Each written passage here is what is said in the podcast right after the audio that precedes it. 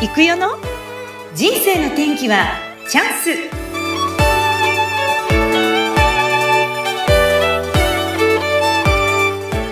はい。人生の天気はチャンス。この番組はゲストさんの人生を自らの口で語っていただき、ご自身の人生の振り返り、人生観などを探っていく番組です。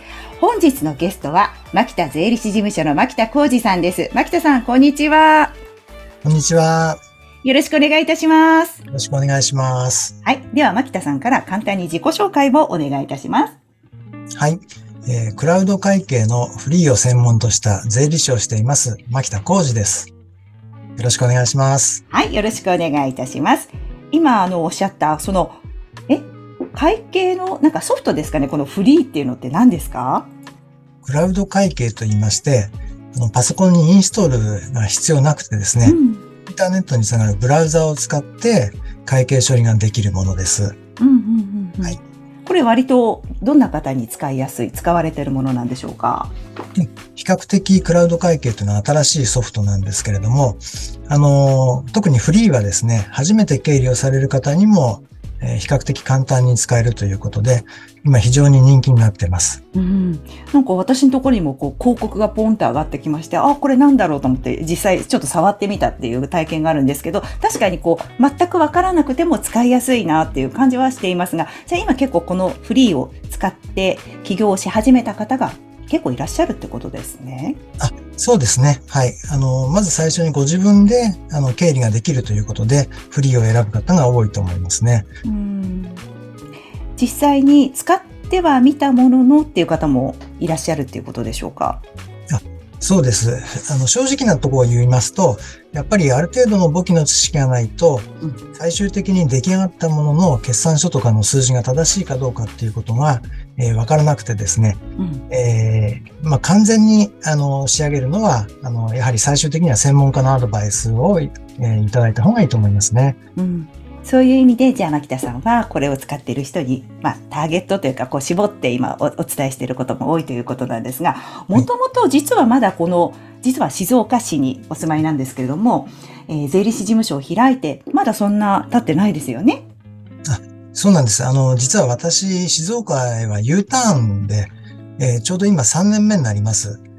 あの、高校卒業して、えーうんそのまま公務員に就職したんですけども、あの東京で、えー約32年間、お、えー勤めてまして、えーまあ、実家の両親の介護の必要から、えー U ターンして、はい、現在静岡に戻ってまいりました。すごいんですよ、皆さん。その、高校卒業してから、じゃあ、そういう税の道に行こうと思われて、公務員になろうと思われたのは、実はご自身の希望っていうよりも、周りからっていう方でしたっけ？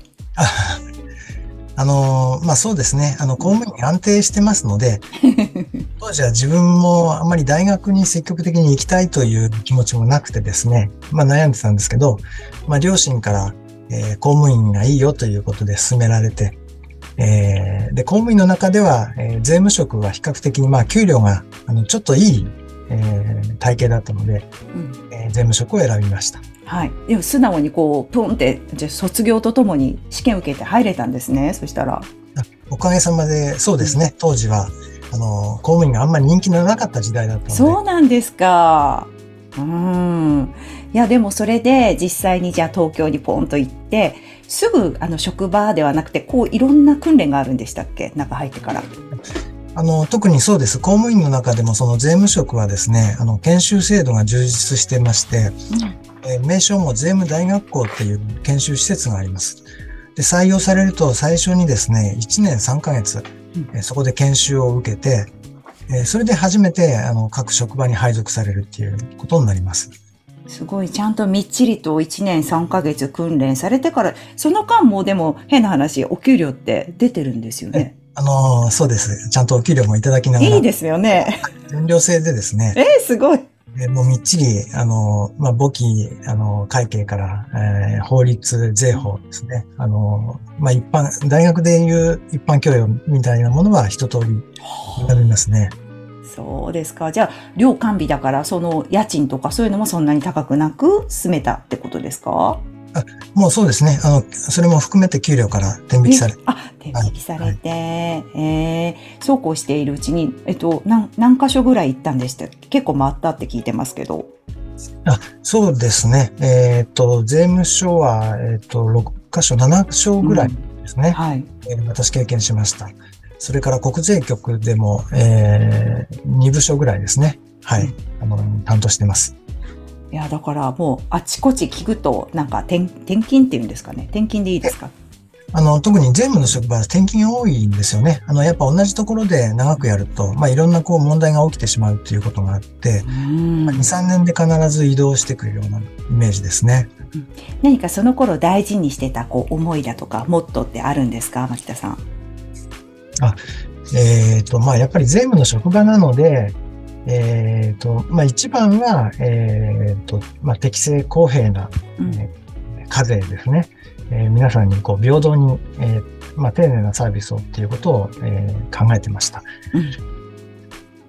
えーあとはそうですね、あの、特に自分は税務調査の、えーまあ、担当が長かったので、はい。まあ、その中でこういろいろ考えさせられるというか、うんと、まあ、自分のこう考え方っていうのが、えーまあ、変わってきたかなっていう感じがありますね。えー、ど、どんな風にこう変化されてったんですか？そうですね。えー、こう、税務調査、いろんな会社をお邪魔して、こう調べるんですけれども、えーその中で、えーなんて言うんですかね、最初はまず相手に騙されちゃいけないっていうことをですね、あの、税務署でよく言われました。なので、騙されちゃいけないって言われちゃうんですね。はいうんうんうんうん。まあ、だ騙されるなって言われるんですけど、はいはい。まあ、ただ、あの、仕事をやっていく上では、えー相手のことをよく知らないといけない。あ相手のことっていうのは納税者のことですね。あの、そこでやってる事業のこともよく知らなくちゃいけないので、うんうん。えーまあ、きちんと納税者がどんな事業をやってるかとかっていうことをですね、えーまあ、話を聞いたり、まあ、それから、こう、まあ、社長さんとかの、こう、様子をえー観察したりして、う んまあ相手をリスペクトしながら、あ、リスペクト大事ですね。はい うん。疑いの目じゃなく、まずリスペクトをしながら、じゃあ、割と、あれですか、その、いきなりこう、調査入りますとかって感じじゃなくって、その前にこう、いろんなこう、なんだろう、コミュニケーション取ったりとかっていうこともあったんでしょうか？あそうですね。普通の調査はもちろん、あの、予約をして、あらかじめ調査にお邪魔することはお伝えしてから行くんですけども、うん。当日もですね、えーまあ、なるべく、えー半日ぐらいは、えーまあ、会社の様子だったり、えーそれから、まあ、社長さん個人の、えー様子だったりを聞いたりするようなことにね、時間を割いたりしますねう。ーん中にはあれじゃないですか、それだけも半日とか話しちゃうと、なんかこう、今まで言えなかったことをポロっておっしゃったりとか、悩み相談とかそういうのもあったりするんじゃないかなと思いましたけど。はいあの、まあそうですね、そこまで最初からこう心を開いてくれる方っていない？かもしれませんけどもあ、、そっか。けどまあそういうふうになれたらあの理想ですよね。お互いがきちんとよく理解したところで、えー初めてえー相手の方にとっても意味のある調査になるかなって思いますね。うーん。いや、それでも、あちこちこう回られた後に、念願の、今度試験を受けて、国税局の方に行かれるんですよね。あの、まあ試験というわけじゃないんですけども、あの、ある程度あの希望をしてですね、えー経験積むと、えーまあ自分の行きたい、えーこう部署を選べますので、うん。その際に国税局の調査部というところをですね、うん希望して、はい、えー行かせていただきました。それは、あの、誰でもがいけるわけじゃなく、やっぱりこの、あ、こいつだったら大丈夫だよ、みたいな審査があっていけたってことでしょ牧田さん。まあそうですね。あの、まあ、結果的にそんな感じになりますかね。税務署から国税局に行くのも年間に一人か二人とか。え、めっちゃエリートじゃないですか。いやあの、はい。戻ってくる人もいますけれどもね。はい。もうその時は、よっしゃーって感じで、じゃあ、移、移られて。そうですね。あの、国税局に行って、えー大会社の調査をしてみたいっていうのが自分の、あの、法人調査に行ってからの、あの、長く、まあ、夢というか目標にあったので、はい。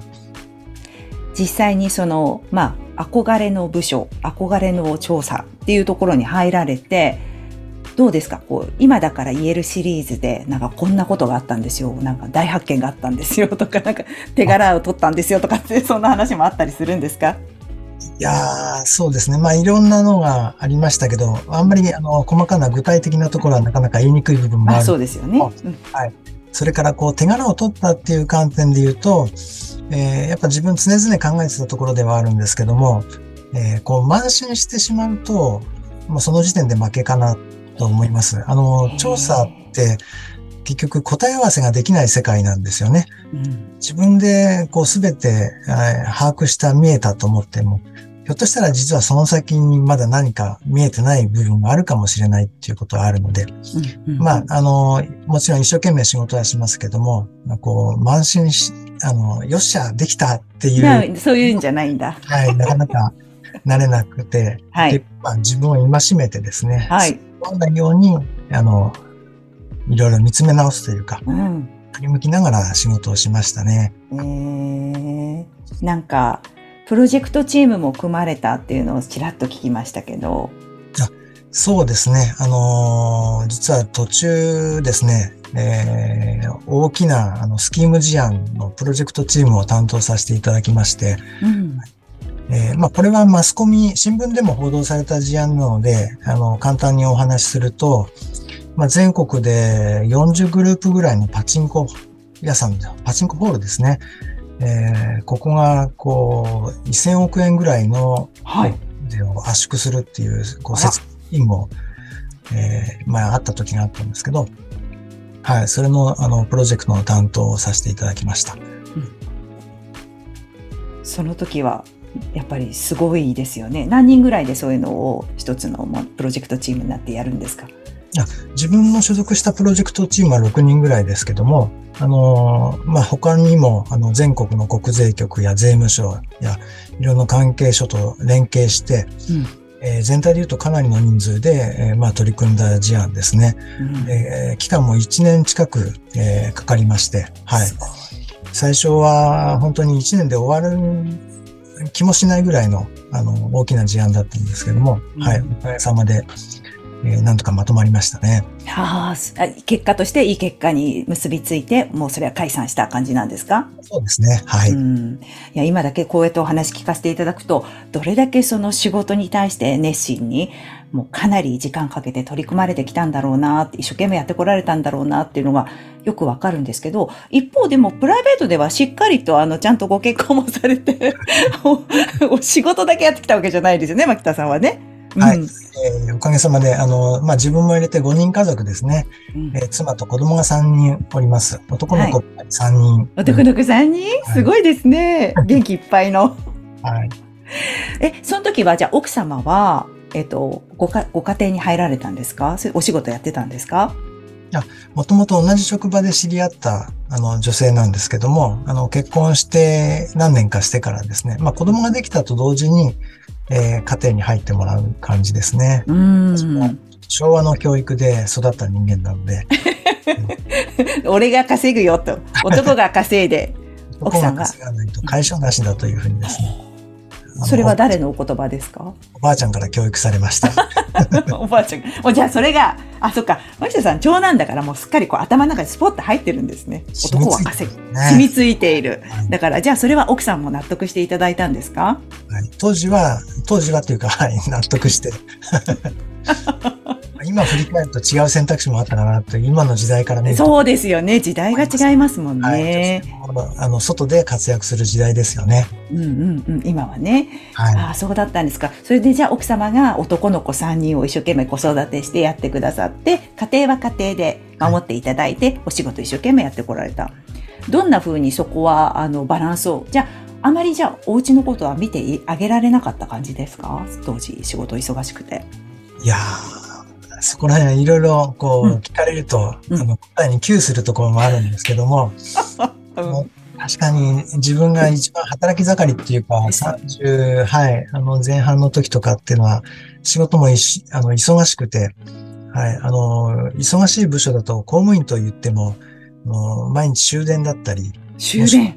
はい、泊まり仕事っていうことも、あの、あるような部署にもいたんで、その時は自分も仕事の方にこう、一生懸命でしたねう。んうん。え、じゃあそのフォローっていうか、はいなんかこう、美味しいもの食べに連れて行くとか、あの、ありがとうって言葉を言うとか、そんな風にしてこうバランス取ってたとかあるんですか？まあ、そうですね。公務員ですから、まあ土日は休みがありますので、まあ極力そういう時には、あの、まあ子供の世話もそうですし、うんはい。まあありがとうがどれくらい言えたかっていうのが、ない部分がありますけれども、まあでも、でも、これだけのお仕事やってこられた方なんで、かなり日々もう朝早く出て行かれても、だって通勤だって東京だからめっちゃ大変ですよね、静岡と違まあってそう。ですね。1時間半とか2時間が当たり前でしたからね。そうですよね。うん。だって、昔のあの、リゲインの CM でなんか、24時間戦えますかっていうのが何年前ですかね。ああいうのが流れてた時代ですからね。私たちの頃ってね。うん。そして、まあ、もう本当にある程度、こう、キャリアも積み重ねて、このまま行くのかなと思ったけど、冒頭にお話がありました、静岡に戻らなきゃいけなくなってしまったということなんですが、お母様ですか？ご病気をされたのが。いや、あのーまあ、病気というか認知症ですね。それで、最初母が認知症だということに気づいたんですけど、うん。実はよくよく調べたら、母も父も、えー同じように認知症だということが 分かりまして、あそうですか。はえお、おいくつだったんですか？その当時。当時は80ちょっと前ですからね、78とか9ですね。はいうんうんうんうんもう、牧田さんしかいなかったっていうことで戻られたっていうことですか？そしたら。あの、まあ、私も兄弟はいるんですけども、うんあのー実際その二人に手を差し伸べられるのは私しかいないと思って、うんうんはい。あの、しばらくは東京からも、こう、静岡に新幹線通勤っていうのも、あの、ちょっと試してみたんですけど、まあ、それじゃあやっぱちょっと、あの、足りないなということで、はい、U ターンを決意しました。はい。そして戻られてお父様とお母様のことを見ながら、え、それが何年前でしたっけ？それが、えっ、と、ちょうどまあ3年から4年ぐらい前に。前に帰られた。はいそしたら、しばらくはじゃあそのお仕事をうぬはできなかった感じですよね。あの、そうです。静岡 U ターンした直後は、本当に予想外なんですけど、ちょ、そうですね。ちょうど僕が退職して一月後です。あの父が1回目の入院をしました。あの、夜中に救急車で運ばれたんですけども、で、そのまんまその年はですね、都合4回入退院を繰り返すような状態で、あの、かなり、そうですね、両親のこう世話っていうことで、はい、忙しかった記憶があります。うん。今までこう元気だと思っていた、やっぱりこう両親が体調崩したり、こう認知症になっていくっていうのを、こう間近にご覧になって今感じていることってどんなことでしょえーそうですね。やっぱ自分も長いこと静岡を離れて、自分は独立して東京で、まあ、ずっと住めればいいなって正直思ってました。ただ、そう自分の親が認知症になって、うーんそうですね。えーまあ、やっぱ家族として、うんまあ、支えられる人間が、まあ、自分しかいないので、はい。あと、まあ、本人たちが、えーいうなんていうのかな、う、うん。えーまあ幸せを感じながら過ごしてもらえることを、まあ日々目指すというか、うんうん。はい、そうなればいいかなって思ってやってますね。奥様はどんな風におっしゃいますか？あの、妻もそうですね、その、まあ認知の介護っていうのは大変なことをよく理解してくれてますので、うん。あの、もうその、入退院を繰り返した直後から、もう東京から離れて静岡に戻ろうねっていうことは言ってもらえたので、はい、よくええ考えてるかなって思いますね。ありがたいですよね。そしてお子さんたちはもうそれぞれもう大きくなられて静岡から出ていらっしゃるんでしたっけ？えっ、と、そうですね。えっ、と、次男坊だけ今まだ家に残ってるんですけども、はい。長男は今年の春就職できまして、うん千葉のメーカーにおりあー、ます。すごい。はいうん。一番末っ子は今大学生で、あの、山口の方でですね、ああ、そうですか楽。しく生活をしてます。ええそうなんですか。いや、でもね、この前ね、話ちょっとそれちゃうんですけど、私、牧田さんと倫理法人会で出会ってるんですが、牧田さんが講話でね、お話しされたんですよ。で、その時に、ご長男さんがいらしてて、お父さんが話してる様子をしっかりこう前の方でうなずきながら聞いている様子を見て、ああ、すごいなと思って、こういう話を息子さんにしてあげられるっていいなと思って見てたんですけど、どうでしたか？あの時、牧田さん。本当に、あの、たまたまなんでです。あの、自分が呼んだわけじゃないんですけど、そうなんですか？あれ。たまたまその週末、あの、千葉から彼が帰ってきてて、あ、そまだ倫理うですか。法人会も以前一度連れてったことがあるので、で、まあ、せっかく自分が話す時だから、うんうん、本当本当いるっていうことで言ったら、はい。あいいよって。はい、来てしまいましたね。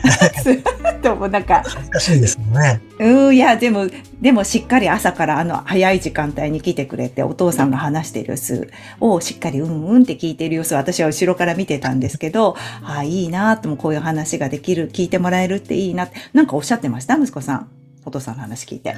あ、うん、正直あんまり言え、まあ、えよく言わない？できたよ、みたいな話はね、あの、しましたね。お互いそんなに、あの、こう、おしゃべりじゃないので。ああ、そっかそっか。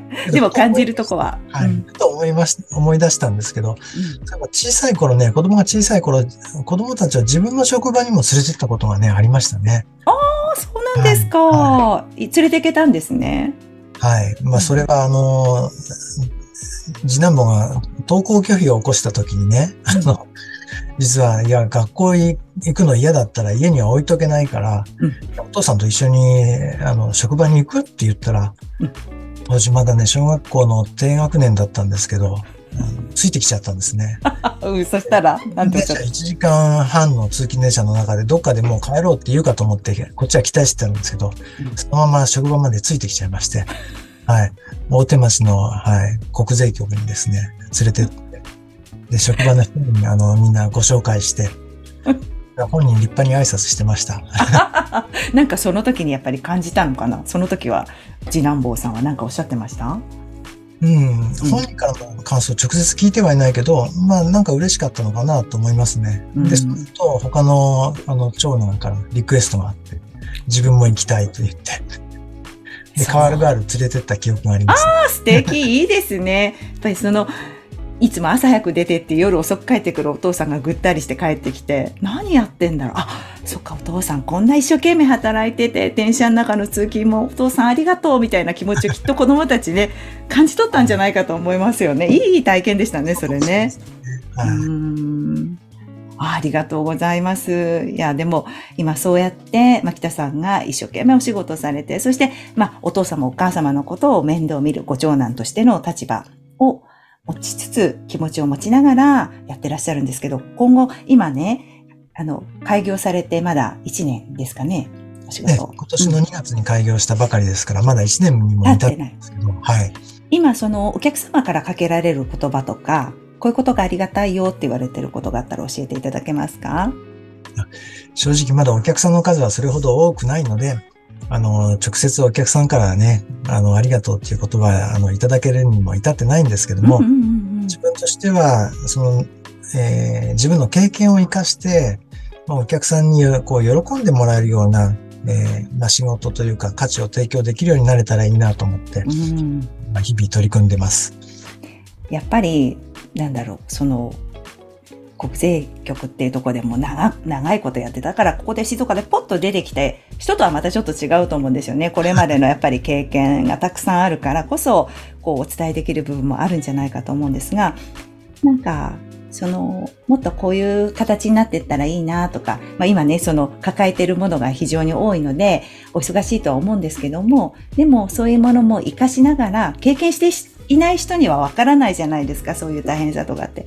そういう、なんだろう、心の優しさとか、そういう部分も絶対また違った面で活かされるんじゃないかと思うんですよね、牧田さんね。そうですね。あの、まあ、この、自分が税理士業界始めてみて、業界に入ってみて思ったんですけども、やっぱ税理士の中でも、こう、税務署国税局をあまり知られていないなっていうことが、あのよくわかりました。ね、お互いに決して相手のことを悪く思ってるわけではないんですけれども、なかなかこう、利害が衝突する、えーまあ、業界というか、えー部分がありますので、まあそういったところを、こう私が橋渡しというか、えーまあ総合の、えーこう理解を、えーこうするような形でですね、えー取り組めたら、えーもっと良くなるんじゃないかなというふうに感じてます。はい。これからやってみたいことありますか？その仕事以外でも結構です。これからですか、えーまあとりあえず、まあ仕事は安定して事務所を、えーまあ築く、えそれから、えーやはり家族ですね。まあ、自分の両親には気持ちよく、まあ、余生をこう生きていただきたいですし、それから自分の、えー家族ですね。あの、まあ、妻と子供たちについても、まあ、健康で元気に、えーまあ、生きていってほしいなというふうに思うます。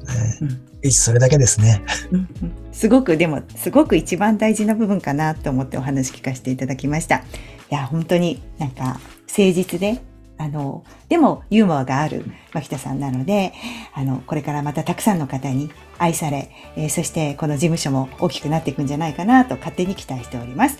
今日のゲストは牧田税理士事務所牧田浩二さんにお越しいただきました。牧田さんありがとうございました。こちらこそどうもありがとうございました。ありがとうございましたあ。りがとうございました。